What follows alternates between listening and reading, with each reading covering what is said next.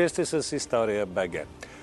Ако приемем, че траките са съществували като отделна етническа група от второто хилядолетие преди новата ера, някъде до към 6 век от новата ера, то тази вечер ние ще се занимаем с един кратък, но твърде бурен период от тяхната история между 4 и 2 век преди новата ера, когато хегемон на Балканите е Македонското царство.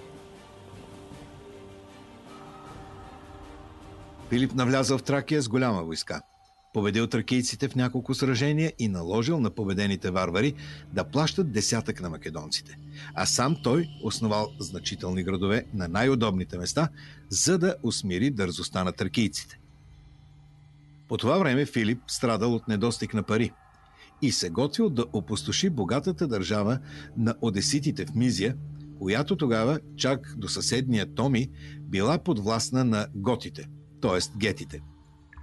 Като отворили неочаквано портите, оттам излезли насреща му жреците на готите, тези, които се наричат благочестиви, с китари и бели дрехи, и пеейки на глас, призовавали бащините богове да бъдат благосклонни към тях и да прогонят македонците.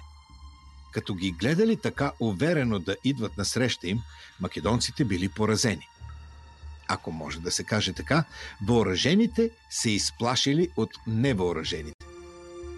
Те не само спрели построения за сражение боен строй и се въздържали от нападения над града, но дори върнали всичко завладяно извън него по законите на войната и като сключили договор, се върнали обратно.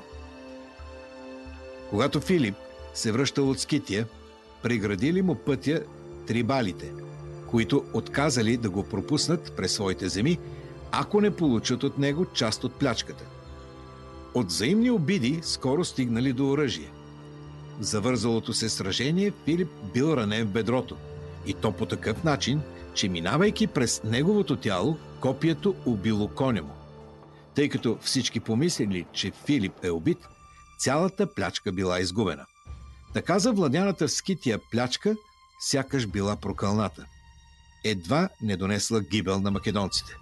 В Тракия има един град на злодеите, Понерополис, основан от Филип, който събрал там обвинени в злодейство, сикофанти, лъжесвидетели, адвокати и други негодници около 2000 души. Така, а, моя грешка, това видео трябваше да го видим малко по-нататък в предаването. Няма значение. Сега ни се отваря повече време за една непосредствена дискусия. Нека напред да ви представя и нашите събеседници. А, професор Диляна Ботева Боянова от Софийска университет Свети Климент Охридски. Добър, Добър вечер. вечер. Благодаря за поканата. Професор Петър Далев, също от Софийска университет. Добър, Добър вечер. вечер. И главен асистент доктор Емил Нанков, Национален археологически институт с музей към БАН. Добър вечер, Добър вечер. и на вас. А, разбира се, всички вие, които искате да гледате това предаване не само по телевизорите си, може да го следите и в нашата фейсбук страница, може да гледате и всеки брой назад в сайта на Българската национална телевизия, може да ни слушате по Spotify или в нашия подкаст. Така, сега преди да започнем разговора, най-напред с професор Делев ще уточним един въпрос, който е по-скоро филологически. Става въпрос за етнонимите траки или тракийци, македони или македонци. Вашата теза е, че трябва да бъдат тракийци и македонци. Да. Да обясните в едно изречение мотивите си. Значи тези кратки форми, специално за тракийците траки, тя е въведена някъде в началото на миналия век, епохата на Гаврил Кацаров, който беше дълги години професор в университета. И до ден днешен продължава да се използва и е добила гражданственост. Основната идея, която е вложена в създаването на, тя е изкуствено създадена, тази думичка, това наименование на древните обитатели на източната част на Балканския полуостров.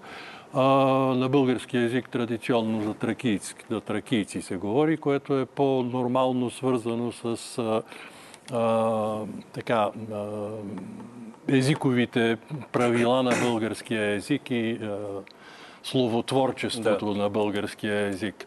А, с идеята да се разграничат древните от съвременните тракийци и някакси да има за едните една, за другите друга думичка.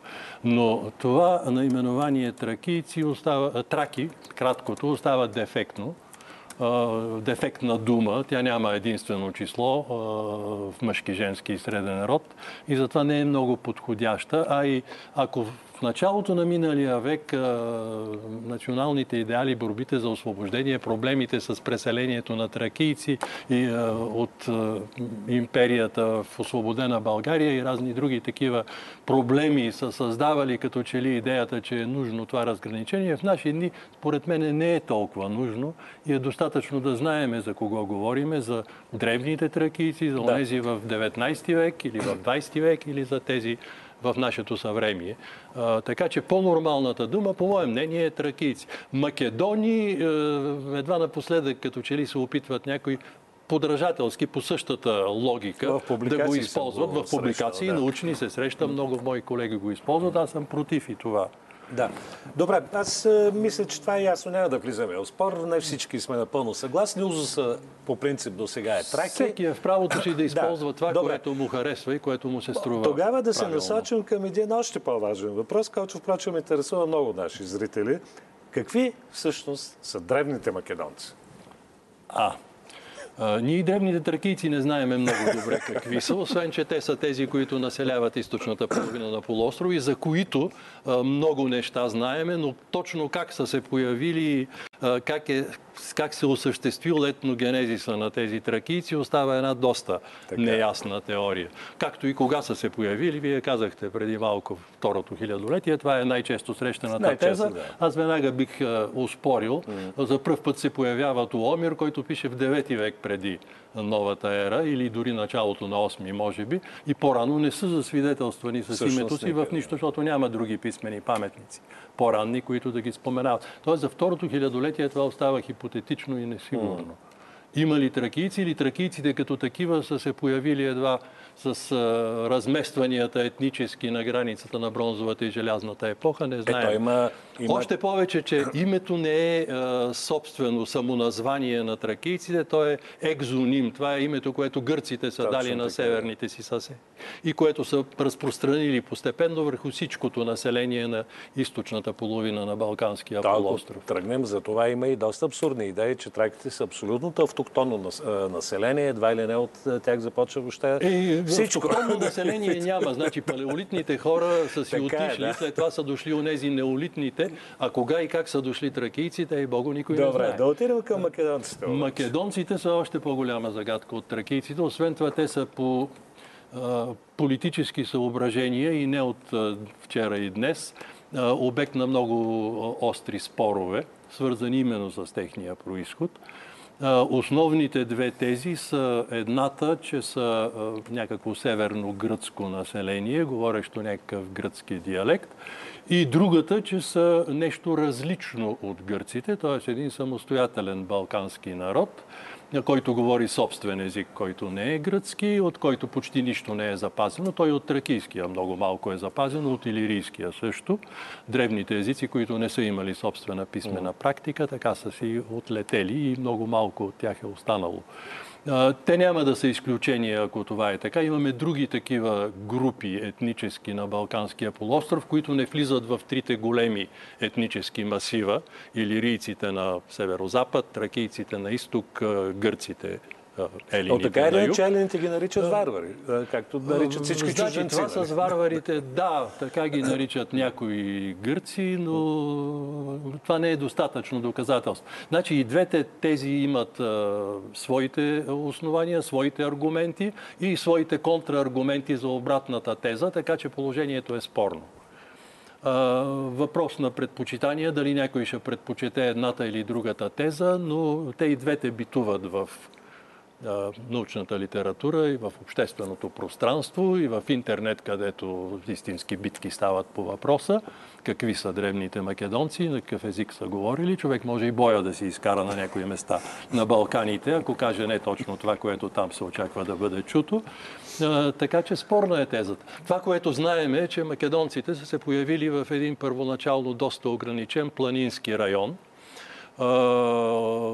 ограничен на запад от планината Пинт и отвъд нея е, е Пир и най-южните части на Илирия. На изток по това време те не са навлизали в крайбрежната равнина на запад от Солунския залив. И т.е. това е един планински район, пресечен от няколко планински хребета, обособяващи едни котловини, няколко различни помежду си. Това още в древността обикновено се нарича Горна Македония, т.е. планинска Македония. И оттам македонците тръгват да се разселват и да се разширяват в други райони в една ранна епоха, 7 век още. В една рана. Добре, добре подадохте, само че сега вече ще дам думата и на професор Ботева. за да чуем всички.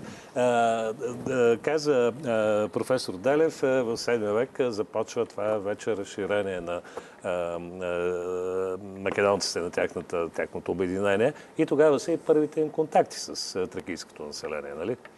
Ми, ние нямаме сведения. Аз поне а, не разполагам с а, тази информация. Тук безплатният експерт е професор Делев. Значи само той ще говори тази вечер. Не, няма да говоря само аз, но по този въпрос веднага ще кажа добре. нещо, защото то е добре документирано а, в а, изворите, макар и от по-късно време. А, още с слизането си в Долна Македония, а, македонците, аргеадите, влизат в контакт с една сериозна тракийска група, която е обитавала подножието на планината Олимп. Това са олимпийските пиери, които са известни, между другото, с това, че според гръцката традиция сред тях е живял някога в една легендарна епоха Орфей, Орфей прочутия тракийски певец. Подножието на Олимп, там където музите е, и така нататък, там, му е, там му е мястото, не в Родопите в разни извори се говори, че там а, имало гроб на Орфей, някъде около града Дион, разни легенди за Орфей, там да. се разказват и така нататък. Въпросните пиери, вероятно през 7 век, първата половина или около средата на 7 век, това се изчислява приблизително и не са сигурни датировките. А, с появата на македонците те прогонват пиерите от Пиерия, прогонват бутиеите от Бутиея, това е района по-на север в Долна Македония и още няколко съседни групи.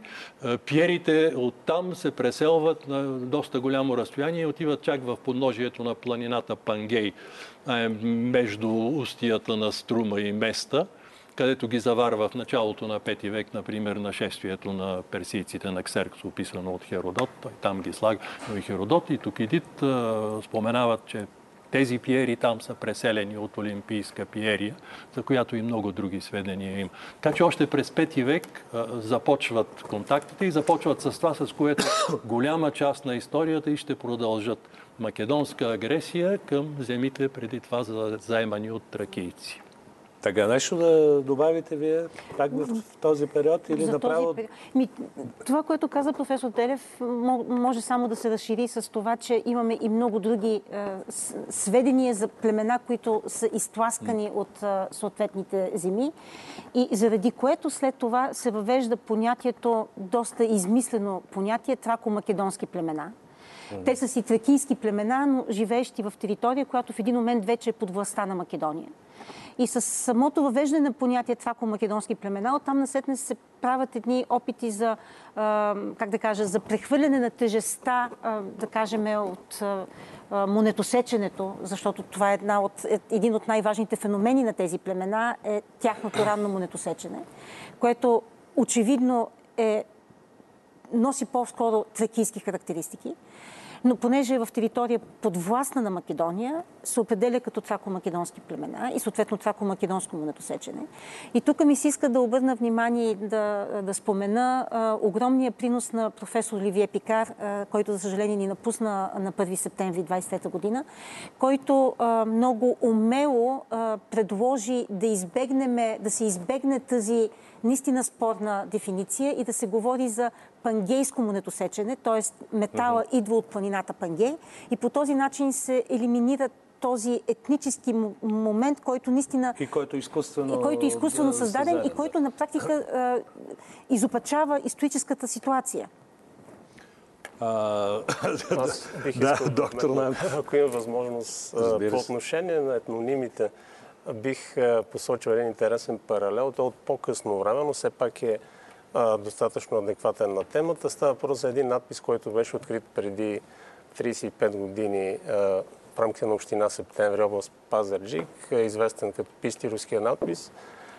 Вътре са споменати поне 8 субекта, които са обект на определен тип санкции, свързани с статута на, нека да кажем, търговски център, който не без противоречие се идентифицира с Емпорион Пистирус, обект, който е споменат и в самия надпис.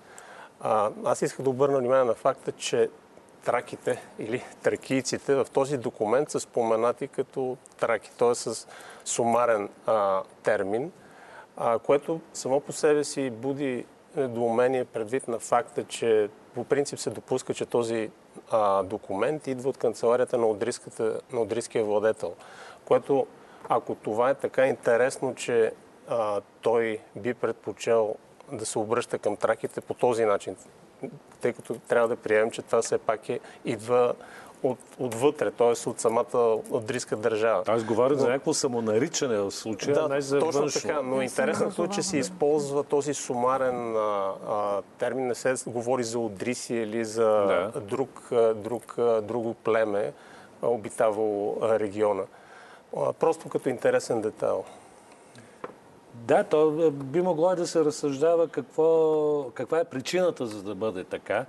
Дали е защото този надпис по някакъв начин е насочен и за ползване към друга култура, примерно елинската. Това е или е само вътрешен надпис, който засяга само нас. Т.е. само тях, пардон. Той всъщност засяга, както споменах, редица субекти, като търговци, които да. пътуващи търговци. А, а, става въпрос също за граждани от Аполония, mm-hmm. от Тасос, от Маронея. А, спомената една група от така наречените паулисти, за които има различни хипотези относно тяхната идентичност, тяхната роля и функция в рамките на този обект. Но ако допуснем, че а, този надпис проистича от канцеларията, не от андрийската канцелария, ми от примерно а, македонската, тогава може би използването на този, този термин а, общия сумарния траки а, не би изглеждал толкова да. а, неуместно. Да, разбираме напълно. Добре, а тъй като след малко отиваме вече към а, Филип II, не знам кой от вас а, да кажем малко... Може ли три думи преди Разбира да отидем се, да. към Филип II, за да не прескачаме а, неща, които са важни? Само няколко думи трябва да се кажат, че след тези първи ранни контакти, за два века поне нищо не знаеме, но през пети век имаме сведения за много съществени и интересни контакти. Става дума за разширението на територията на Македонското царство в един голям и важен ареал от до тогавашна югозападна Тракия. Това са пространствата между устието на Вардар и устието на Струма. Ако в началото на 5 век тези територии са били обитавани основно от тракийско население, Херодот, например, говори, че крестонците и бисалтите имали по време на похода на персийския цар Ксеркс общ цар, който бил тракиец и тези племена и други извори се определят като тракийски. За Мигдония пък, която е третата голяма тракийска област в това междуречие, е областта в северната част на Халкидическия полуостров. Според Токидит, оттам македонците, когато настъпват в тази област, прогодили едонците, които остават и след това общо взето до края на 5 век се споменават инцидентно като население в района около планината Пангей, т.е. на изток от долна струма.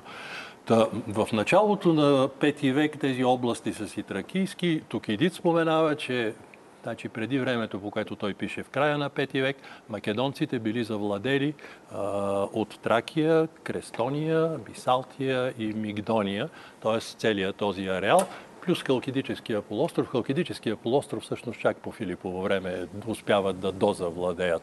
Но тези по-северни райони през 5 век. По какъв начин са ги завладели, кога и как е станало, това е спорно в литературата. Често се приема тезата, че веднага след персийското нашествие, последите на отстъпващите персийци, македонският цар Александър I достигнал да. до Струма, но това е спорно. защото бисалтите, например, се споменават и в изворите, и по-нататъка в пети век. И нещо, което едва напоследък, последните десетилетия стана ясно, те имат едно собствено племенно монетосечене, включена в онзи а, период на активно племенно монетосечене с трако-македонските племена, за което стана дума. Да, е края на 6 първата половина на 5 век. Та във втората четвърт на 5 век е върха на монетосеченето на бисалтите, които тогава се кът големи количества тежки, големи сребърни монети, което значи, че едва ли точно в тази четвърт, когато смяташе доскоро, че са завладени от македонците, те всъщност са на върха като че ли на могъществото си. Да, а, така че може би малко по-късно е станало. За съжаление не знаеме кога и как е станало и по какъв начин е станало. За бисалтите нещо бих добавил, като стигнем до края на македонската история, защото те там се намесват по един изненадващ начин още веднъж. Добре, преди да стигнем и до самия Филип II, две думи и за Ситалки Пердикас. Ми, аз бих се да, намесила, да, да, ако може. Да, това е един много важен момент в отношенията между а, тракийската държава, в този момент олицетворявана от одрийската държава, от одрийските владетели и македонската държава.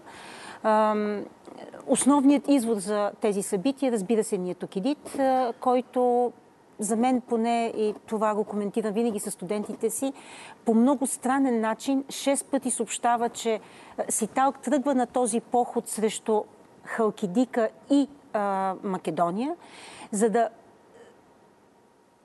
изпълни нещо, за да постигне нещо, което македонският цар Пердикас му обещал, но не е изпълнил.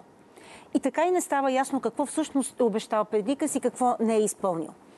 Но а, това, което професор Делев каза преди мъничко, всъщност а, може да бъде използвано и като препратка към една от големите дискусии в литературата, кое е това, което се е случило и което Пердикас не е изпълнил.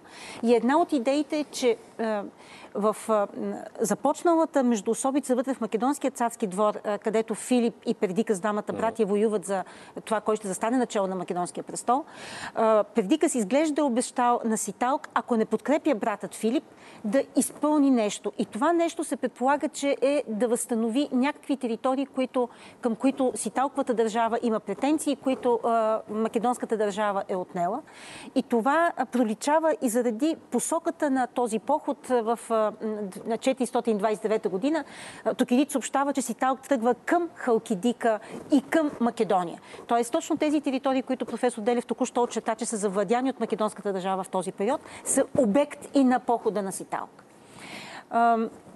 Това, което на мен също ми прави много силно впечатление в този текст на Токидите, че е, Ситалк винаги е представен като един много успешен владетел, много добър военачалник, но в този поход той на практика почти нищо не постига с военни средства. Е, войската му е огромна, 150 хилядна армия. Аз, между другото, когато прочетох това, е, винаги съм скептичен малко към тези извори. Малко ме е трудно да повярвам, че в онази античност могат да се съберат 150 хилядна И съвсем армия. правилно сте скептичен. И то е ясно, че няма как да е 150 хилядна армия. В същото време е ясно, че тя е многобройна, че не са 150 хиляди е ясно, но гръцките автори ги съобщават с скакалци. Значи става дума за наистина да. сериозно, да, сериозна а, численост. И тази сериозна численост в крайна сметка успява да завладее с силата на оръжието един единствен град обсажда град, не успява да го вземе. Други градове се предават просто защото подкрепят претендента Филип, да. чийто син е част от войската на Ситалк в този момент. И се стига до момент, в който Ситалк, първо не, не е ясно защо Ситалк тръгва в началото на зимата, който тръгва на поход в началото на зимата, освен ако не е очаквал, че това ще е нали, разходка, кратка да, кампания, кратка да. кампания. И той остава а, с а, недостиг на храна, армията му страдала от недостиг на храна, освен това студ, освен това болести. За един месец, казва Токидит, какво, какъв е този един месец, и глад, и студ, и, и, и, и а, болести. И тогава вторият човек в държавата, в буддийската държава по влияние, неговият племенник Сефт, влязал в преговори с Пердикас, за да уредат отношенията. Пердикас му бил обещал а, а, пари и е, сестра си за жена, за жена на Сефт, ако Сефт убеди си Талк да се е, върне от този поход и напусне е, македонските земи.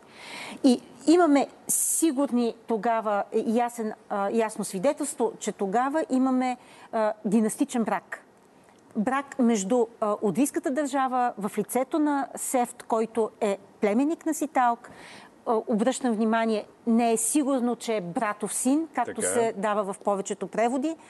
Има една много основателна хипотеза на нашата колега Добриела Котова, че е възможно да става дума и за сестрин син. Това отваря, разбира се, едно друго пространство за хипотези. Няма да влизам така, в тази хипотеза. С, с а, македонската принцеса, с а, сестрата на Пердикас. И така. там имаме вече а, сближаване на двете династични Сега ще семейства. се пренесем направо в е, средата на четвърти век. На престола вече се възкачва Филип II, който, впрочем, също има брак с, е, така да се каже, с наше момиче, т.е. с тракийка. Става въпрос за Меда, дъщерята на Котелас, е, гетския владетел. А, да видим какви са, какво се променя. Да, при Филип II Македония, Македонското царство вече се е възмогло до такава степен, достига на практика своя наистина апогей, може да се каже, в голяма степен. Какви са отношенията му с Одрийската държава, с траките и в крайна сметка се говори за залез на Одрийското царство точно по това време вероятно има някаква корелация между възкачването на Македонското царство и залезът на Одрийското царство. Кой ще започне, дами и господа? Професор Дерев. Значи има едно съвпадение във времето на а, едно събитие, което ще сложи началото на упадъка на Одрийското царство. А, убийството на Котис I. А, той е убит при атентат от двама гърци вероятно по латинско вношение, и идването на престола на Филип II. Има малко разминаване във времето, има спор кое преди кое е станало, да не влизаме в подробностите, но ако за Македония идването на престола на Филип II означава край на един дълъг период, първите 4 десетилетия на четвърти век, в които Македонското царство е в опадък, в началото на века има едни политически такива междуособици, бърза смяна на престола. След това идва дългото управление на бащата на Филип, Аминтас, който управлява дълго, но слабо. Македонското царство тогава на два пъти е нападано от илирийците и плячкосвано. Той бил на принуден и двата пъти да бяга, после успявал да се върне. След него, след смъртта му, той доста дълго управлява, въпреки че управлението му е слабо. Първите му двама сина, Филип е третия син, най-малкия брат чак, един след друг се качват на престола за съвсем кратко. Александър най-големия за две години, само след това един узурпатор има за няколко години след това втория а, син а, възмъжал и той за няколко години, и той пада на бойното поле при поредното наклуване на илирийците. И така Филип накрая идва на власт заварва Македония в едно много тежко състояние. След разгромната победа на илирийците, 4000 македонци падат заедно с царя си на бойното поле.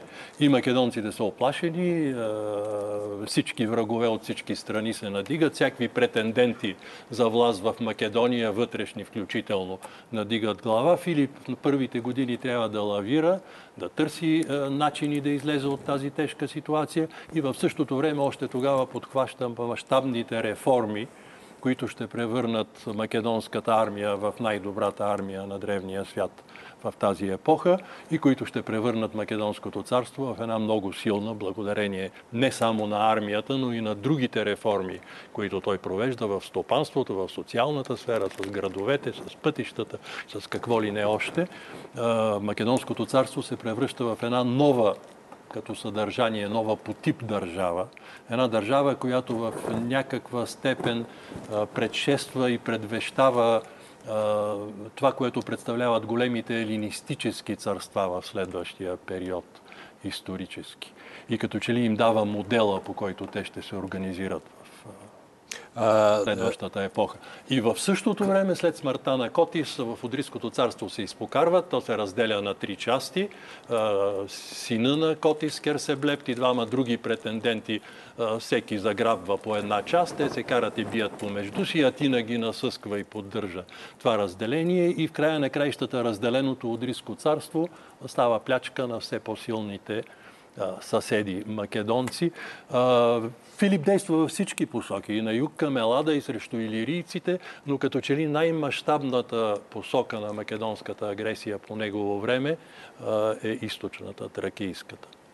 Впрочем, в опита да бъде притиснат от трите страни, от илирийците, от елините и от траките, той много добре се справя, като си ги се разправя по един по един, преди те да се умеят по някакъв начин да, да нападнат съвместно държавата. Значи, това е но... нещо, което е много актуално по наше време, е, една модерна тема. Сравняването на е, Филип и сина му, Александър Велики. Mm.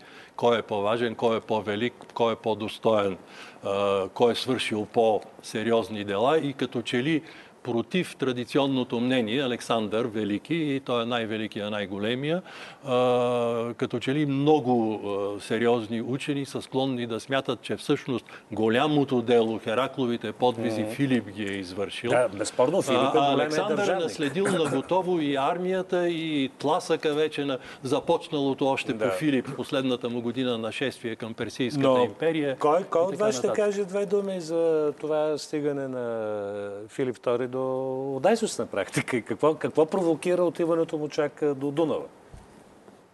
Слушам.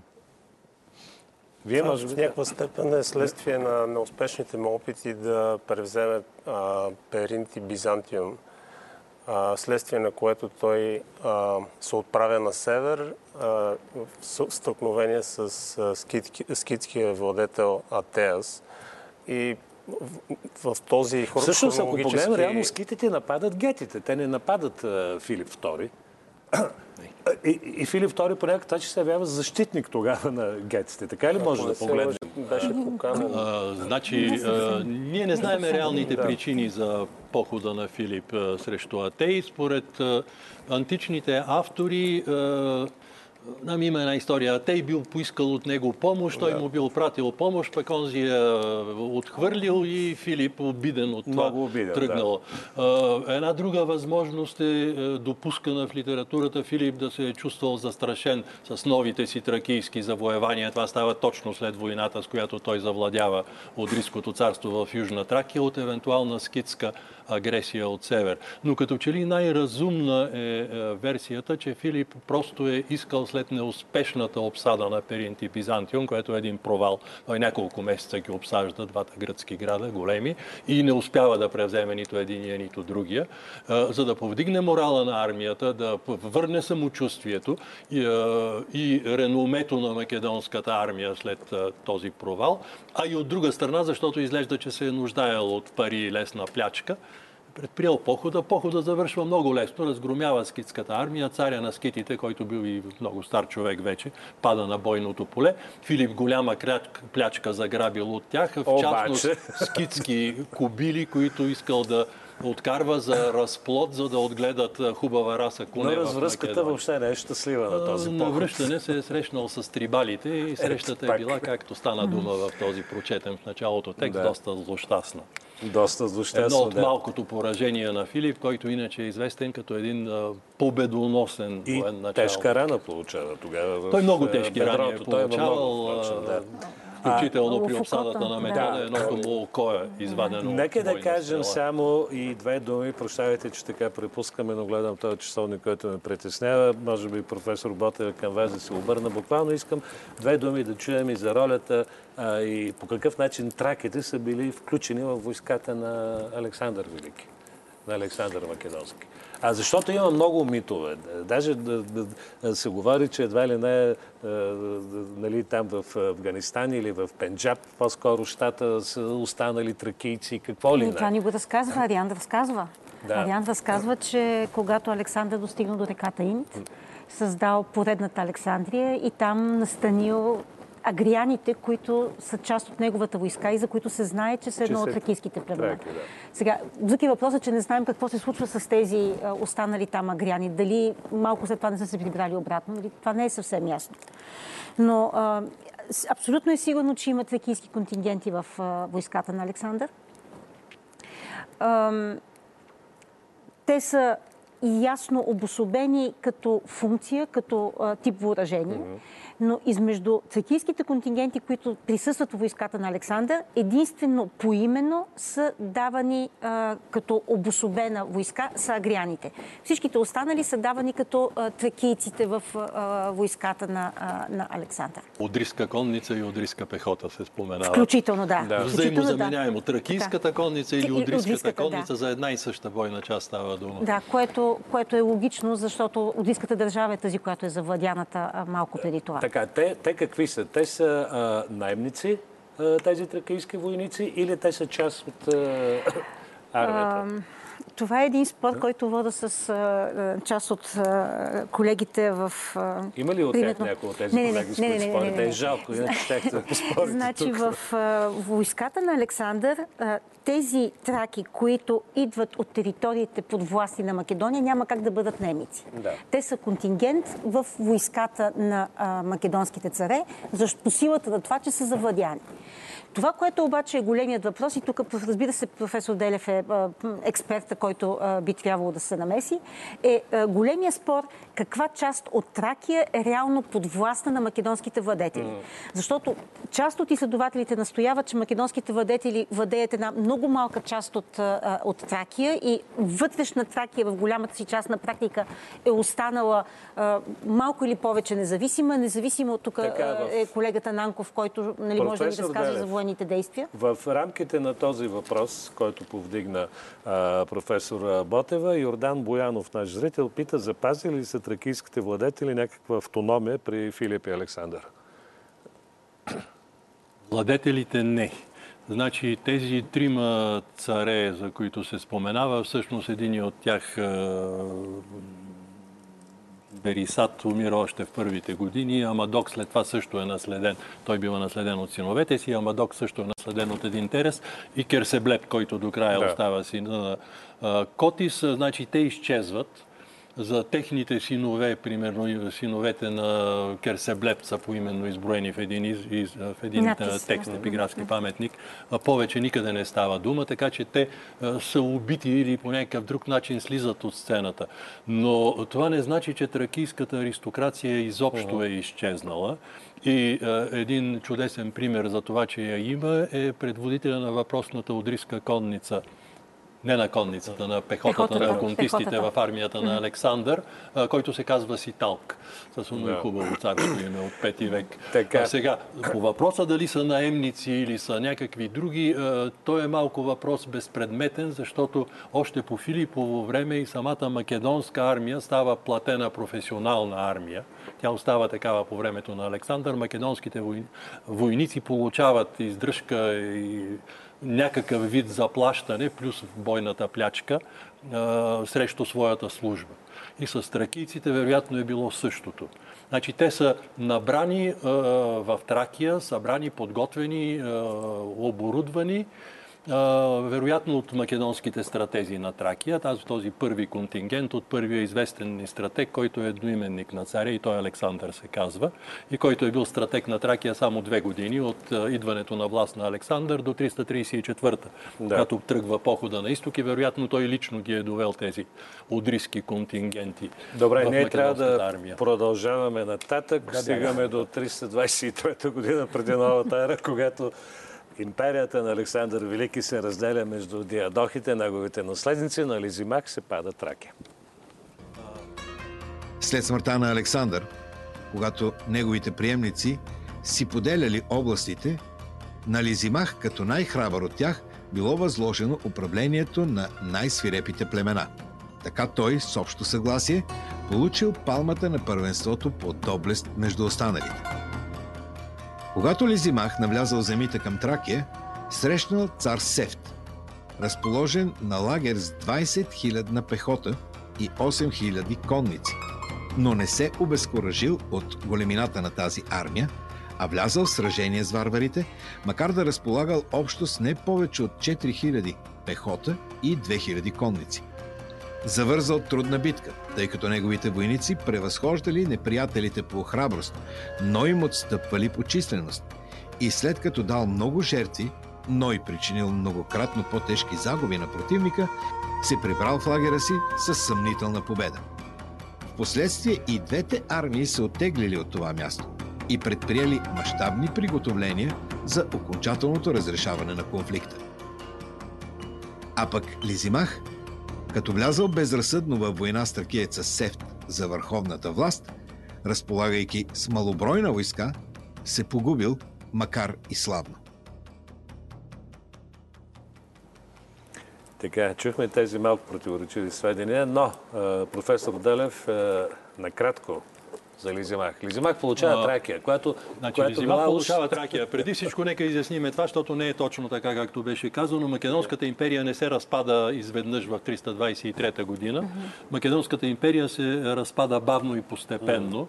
А, с ликвидирането първо на царската династия на аргеадите Първоначално в Вавилон са избрани дори не един, а двама царе, Филип Аридей и Александър IV.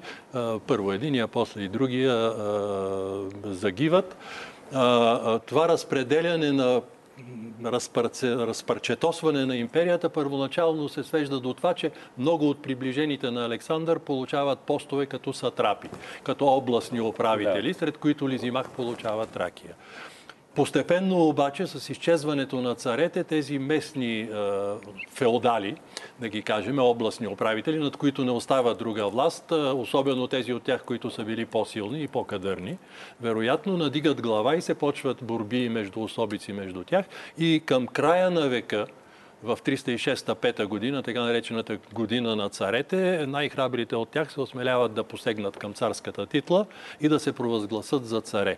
Сред тях е Лизимах, който се провъзгласява за цар. Не цар на Тракия или на нещо друго, цар сам да. по себе си. Лизимах е владел само малка част от Тракия. Това са крайбрежните райони, южното крайбрежие и черноморското крайбрежие до към Дунава. Във вътрешността по това време е, възникват самостоятелни тракийски държави. Сев Трети, който създава едно царство на част от старата Одриска територия, с център в Казанлъшкото поле, където е бил царския град Севтополис и гетите на североисток, които създават едно голямо племенно обединение на всички гетски племена, чието център пък се проучва от 4 десетилетия почти вече в района край Свещари, западно от Исперих така че вътрешността тракийска, тези две царства и вероятно други племенни образования на разни места, македонския сатрап в крайбрежията и в столицата си Лизимахия, която е била на шийката на тракийския херсонес, днешния да. Галиполски полуостров. Доктор Нанков, какво ни казва археологията за този период? в Тракия. Точно за този период ние имаме голям късмет, тъй като един от най-добре запазените градове, тракийски градове, всъщност е градът основан от въпросния Сефт трети, който успява да, до голяма степен да имитира, може би това не е точната дума, това, което се случва още по времето на Александър, основава град свое име, явно успява да постигне своята независимост, тъй като и до ден днешен това е може би най- най-многородното монетосечене, което има оставено от СЕВ трети, близо 900 монети.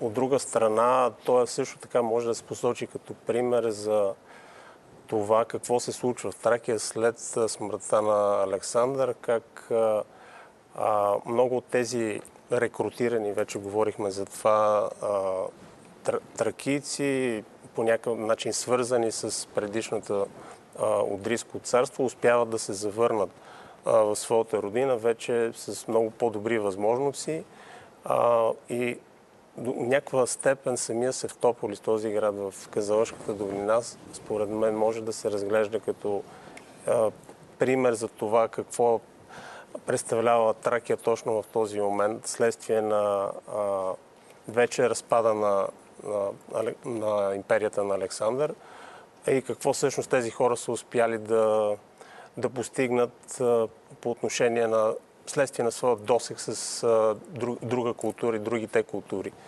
А, ние тук имаме интересни данни. А, 324 година, когато Александър освобождава част от своите ветерани, а, имаме писмени данни за факта, че много от тях всъщност са получили своята заплата. Успяли са да доживеят до, да. до края на, почти до края на кампанията и те се завръщат в Македония, завръщат се в Тракия. А, сумата, която е посочена, която получавате, се равнява на един талант сребро, което а, се равнява най-общо между 26-28 кг. Да, това е огромно. Сребро. Тоест, Но... това е, може да си представите за каква сума става въпрос. А, а, и до голяма степен, според мен, а, това е, е била възможно за тези хора по някакъв начин този ресурс да бъде употребен и да намери своето място вече в друга а, друго пространство. Аз се задавам и другия въпрос, както вие казахте, тези ветерани си успяват, имат щастието да се завърнат, а, освен огромната сума, която получават, си мисля и за а, целият този културен обмен, който, защото те са били буквално отвъд границите на познатия свят.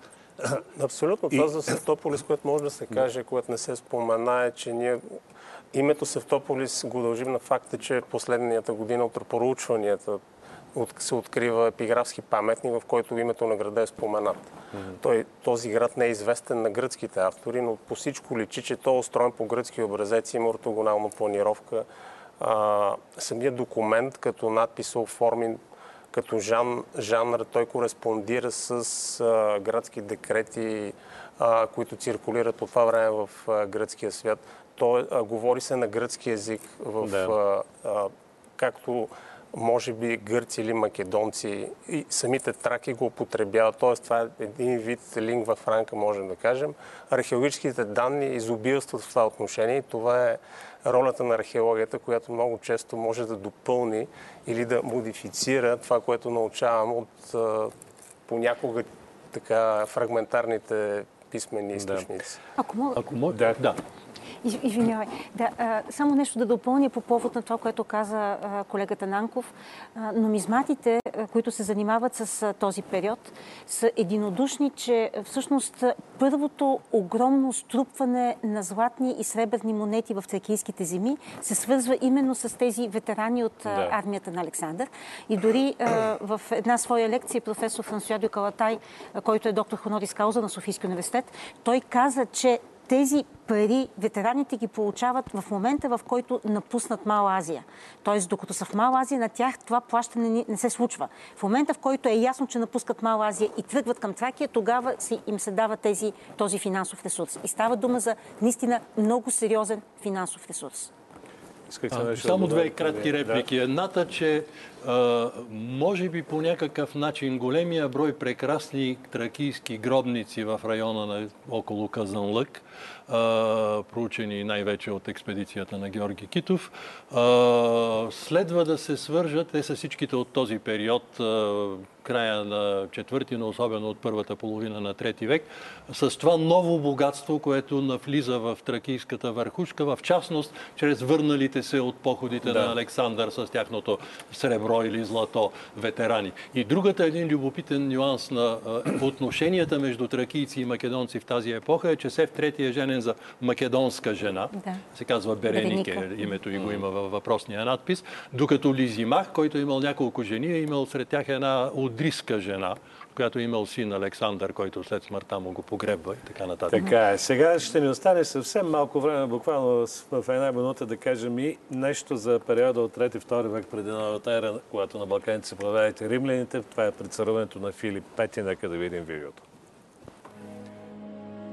След като оставил Персейс 4000 войници да охранява проходите от към Тесалия, за да попречи на етолийците да проникват оттам, самият той, преди да се заеме с по-големи задачи, отвел войската си в Македония, оттам в Тракия и то при медите. Този народ имал обичай да нахлува в Македония, щом усещал, че царят е заед с външна война и царството е оставено без защита. И тъй Филип, за да слони силите им, опустошил полетата им и обсъдил града Янфорина, укрепената столица на Медика. Изпратените вестители съобщили на Филип колко е опасно положението. Това го накарало да изостави предприятата война срещу медите, въпреки че и се предала и останалите военни действия също се развивали успешно.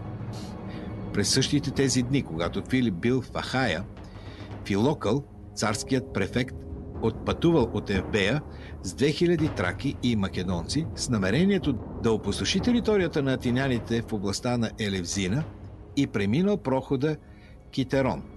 След това той изпратил половината от войниците си във всички посоки да грабят околността, докато с останалите заел едно скрито място, подходящо за засада. Това било необходимо в случай, че неговите войници бъдат атакувани от укрепения град Елевзина. Той да има възможност да предприеме внезапно и неочаквано нападение над врага, като го разпръсне. Но засадата не останала незабелязана. Поради това повикал разпръсналите се войници, подредил ги за битка и предприял атака на Елевзина. След като претърпял значителни загуби, се оттеглил. Траките били също затруднени в битката при река Еригон. От своите ромфеи, копия с извънредна дължина, поради което се заплитали навсякъде измежду клоните. Така, много трудна задача сега, професор Делев. Трябва да видим наистина много накратко, тъй като римляните се появяват, отношенията Траки, Рим, Македония. А, периода в края на трети, първата половина на втори век е един период, за който за щастие знаеме малко повече, отколкото за много от по-ранните периоди, с изключение на тези около царуването на Филип и Александър, за които има повече сведения, благодарение главно на Полиби, един гръцки историк, който е описал по-подробно този период. Има много нюанси в взаимоотношенията по това време. Има походи, примерно, на Филип Пети в тракийските земи, някои от тях доста детайлно описани. Има нашествия на тракийците към Македонското царство, които се възползват от войните на Филип на юг в Елада срещу Рим и част от гърците, които са съюзници на Рим по това време. Медите и други тракийци нахлуват пък в Македония от север, за да се възползват от отсъствието на македонската армия и да грабят и разни други такива. Има интересни нюанси в взаимоотношенията по време на македонските войни, особено на Третата македонска война, тази, която Персей води, която завършва, завършва гибелно за Македонското царство, което е лишено тогава от своята династия.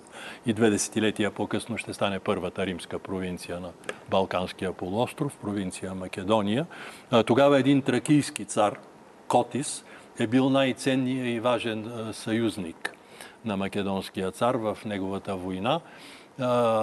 Той оцелява след това и в едни интересни и любопитни сведения, докато македонският цар Персей със семейството си е отведен в Италия и там загива като пледник няколко години по-късно. Тракиеца Котис, чието син заедно с семейството на македонския цар бил отведен в Италия, праща делегация в Рим да се опитат да откупат сина му. И по причини, които за нас остават неизвестни, римляните не само освобождават сина му без откуп, но го провъзгласяват за свой приятел и съюзник което е много любопитно и интересно и чертае като че ли пътищата и насоките на римската политика на Балканите в следващите два века, Добре, които с... са насочени към това да търсят съюзници и е, да разширяват сферата на своето влияние и въздействие, опирайки се на създадената в средата на втори век провинция Македония, която става център за разпространяване на римското влияние върху останалите части на Балканския полуостров, а и на изток от него. Професор Ботева, трябва вече да обощаваме вашето изречение за този период. За кой период? Македон от четвърти, втори век преди новата Четвърти, втори. Добре. Македонци и тракийци. Нали? Вече така се разбрахте. Твърдо. Аз ще говоря за Траки и за Македония. Това е време, когато отношенията между тези две общности са изключително динамични. В същото време определено доминацията е на страната на Македония. Тракия е загубила инициативата в много голяма степен. Доста е разпокъсана, защото силните владетели, които са ни документирани в пети началото на четвърти век, вече ги няма тази разпокъсана Тракия не успява да се а, противопостави пълноценно на Филип II, на Александър, след това на Филип V и така нататък. Но в същото време а, Тракия ще се превърне в едно, в територия, която си има, си има своите владетели, които влияят върху развитието на Македония. Да, безспорно. Дайте си вода. доктор Нанков, вашето обобщение е буквално в едно изречение. Този период, според мен, е един от най-благодатните за, за изследване, тъй като предоставя възможност да правим сравнения.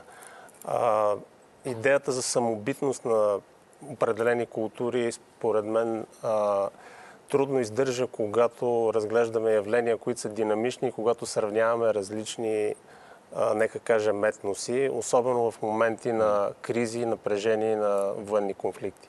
Професор Далев, за 30 секунди ми се иска да направите нещо, което така бляскало го правите във вашите текстове. Един паралел между това време и днешното време. Аз ще кажа нещо, което беше подхвърлил някъде в книгите си е, професор Фол на времето.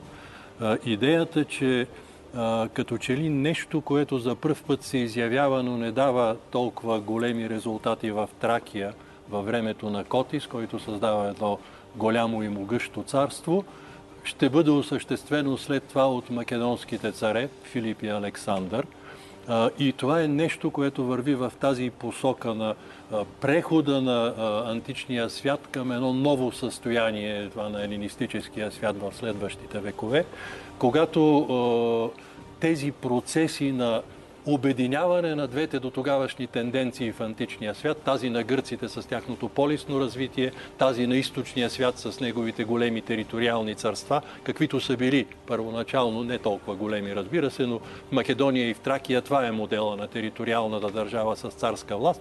При Филип в Македония и едното и другото съществуват.